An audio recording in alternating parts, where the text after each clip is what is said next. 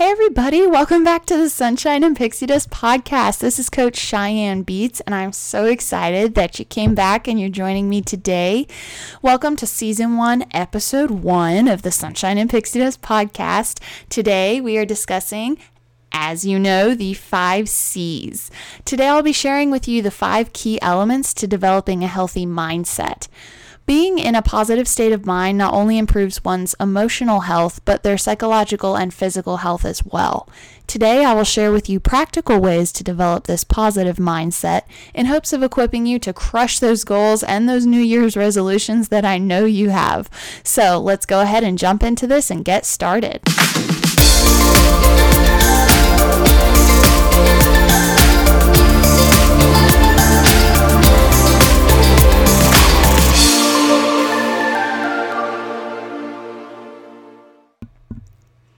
Okay, so the five key elements to developing a healthy mindset. The first thing you should know is that developing a healthy mindset operates on the domino effect, where one thing affects another, that affects another, so on and so forth. By developing a positive, healthy mindset, you're equipping yourself to function more confidently in everyday life with increased determination, drive, and ambition. When people create goals, um, they the first thing that tends to go is that drive, that that determination to follow through on those goals, the courage to do so. This drive and ambition that you develop will lead you to increased motivation for commitment to those goals, such as exercising, better eating, develop a routine, quiet time, etc.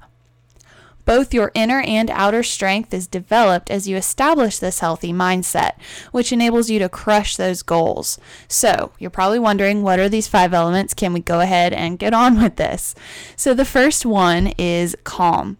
Remaining calm, even when under pressure, will help bring awareness to what is happening and what you are thinking.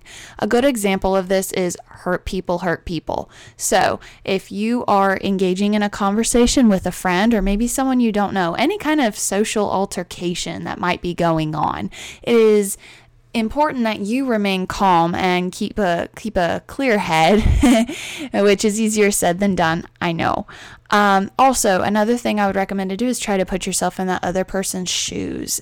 Did they have a bad day? Is there something going on in their life? Is there an insecurity within them? There is something or some reason or something that is occurring in their life that is most likely causing them to react in the way that they are towards you. So, an easy way to remain calm would be to sympathize, empathize, try to put yourself possibly in their shoes. This does not excuse their behavior. This is simply for your benefit and your ability to remain calm for your sanity and your mental health. So, okay, I hear you, but what do I do if I'm having a hard time remaining calm? Very acceptable question there. Something I like to do and rec- recommend to others is breathing exercises. I use my Apple Watch, it has a breathe app on it. Um, you can hit it at any point in the day and take a minute or however long you set it to breathe, and it coaches you through breathing in and breathing out through the vibrations on your wrist. It is incredibly calming and soothing to me and definitely helps. Um, if you do not have an Apple Watch, there are various exercises online that you can find. I typically will say breathe in slowly for one to 10 Mississippi seconds and then breathe out for five. Um, but like I said, you could find these online, and there are other ones as well that I will be posting on the website and blog soon, most likely within the week. So check out there. Um, so, in a hard time where you are trying to remain calm but having an issue, just focus on your breathing. Try to put yourself in the other person's shoes and just remember who you are and um, who you want to be. Um, so next time that you go to have road rage against that jerk on the road that cut you off, take a deep breath, take a minute, stop and think, and don't go off on that person. Moving on, number two is clarity. Establishing a clear idea of what you hold dear to you, um, especially when dealing with indecision. This is very, very important. You should establish priorities, goals, and values. I recommend writing them down, journal them, put them on sticky notes, stick them around your mirror, in your bathroom, anything to where they're in front of you and you're reminded, therefore, you're encouraged to follow through. If you're trying to determine these goals and find some clarity in how you can practically make them work, I recommend a Venn diagram where you have the two or three circles and they overlap in the middle. Um, you can break it into categories, prior- priorities, goals, and values, time you have allotted for such things. Um, see where they fit in, if any of them mesh together, if you could kill two birds with one stone. Um, Venn diagrams are very useful for this type of a thing. This will help you remove the overwhelm that comes with uncertainty. And then, as a Christian, to my fellow Christians, of course, I always say pray, pray and meditate. Um, the Lord is not the author of confusion, He is he is the author of clarity and truth and light. So if you are confused about something in your life, sit and wait and pray. He might have you sitting in that uncertainty to teach you patience or for some other reason that we just simply don't know. Um, but in due time, He will reveal that to you and make it clear. But make sure you're setting aside the time for Him to reveal Himself to you in that quiet time with the Lord. So moving on to number three. Three is compassion one of the biggest issues faced is finding compassion for both yourself and others.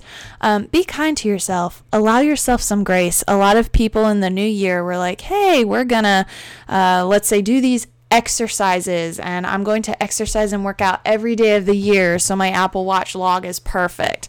I was one of those people. um, yet, a day came along where I did not do it because instead of coming home or going somewhere to exercise, I decided to take the night off with someone who actually needed me. And I shouldn't feel guilty about that. You have to allow yourself some grace for those nights off. Now, if you're consistently making excuses, that's a completely different thing. But allow yourself some grace. You can't expect yourself to be perfect, just as you shouldn't expect others to be perfect because nobody is. Um, and in doing so, you will manifest these behaviors in your interactions with others. Number four is concentration. It is about your commitment and dedication to the task at hand. That's what concentration is about. Um, you need to keep a focus on your goals and less on your comparison to others. Other people might be light years ahead of you, behind you. Um, they might be in a different stage of life than you. It doesn't matter where they are. You need to find where you are and where you want to be. And you need to uh, put things in place to help you get there and not get distracted along the way by what others are doing or where they are in their life. And then number five is courage. Procrastination is an avoidance of taking action. And to be honest, most of the time that has to do with a lack of courage. If you avoid taking action, you will remain stuck in the same place you've always been. Find the courage to take action even if you don't feel ready. Again, one of these things that are easier said than done, but is very important to do is find that courage. Wherever you find that source of courage, that's where you need to go. Um, and again, that can be very difficult, but if you continue to procrastinate, you are never going to get out of your current space, your current mindset, your current place that you're in. To progress forward, you have to move forward. That's just how it works. So these are the five C's to developing a healthy mindset. If your mindset improves, you will notice the outcome of your decisions are sure to follow. And that is the end of today's episode. So please tune in next Wednesday for the seven ways your physical health is connected to your mental health and what you can do about it. Before we take action, we must first be aware. So, before we start to implement action in the podcasts, I want to take a few podcasts to become aware and get your mind thinking of where you are in your life and where you want to go. Establishing those goals is the number one step. So stay tuned after the music for Coach's Corner, where I share an exciting announcement, and you'll find out what that is if you stay tuned. Don't forget to subscribe to the podcast, which is streaming on Spotify, iTunes Podcasts, and the website at uh, CheyenneBeats.com. You can find me on Facebook at Coach Cheyenne Beats, my personal Instagram at Cheyenne Beats, and the podcast Instagram Sunshine and Pixie Dust Podcast leaving you with some sunshine and pixie dust, a little joy, and a little magic. This is Coach Cheyenne, and I will see you next time.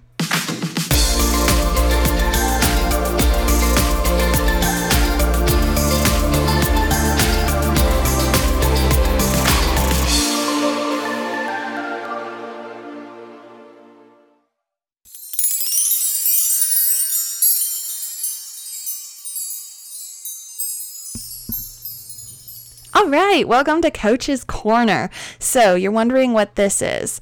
Um, a thing I am commonly asked for as a coach and as a teacher is for journal prompts. People have the hardest time journaling, but they want to implement it into their everyday life and they don't know how. So, what I will do at the end of each podcast is offer a journal prompt to you that you can choose to use throughout the week, each day, or you can do it once a week. So, at least you know you're journaling once a week and you have a prompt. These prompts are specifically designed to encourage you in positive thinking and mindfulness.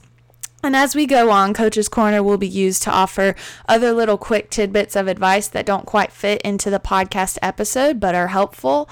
Um, but for now, we're just going to continue with the journal prompts. So, the journal prompt for this week is What is your favorite quote and why?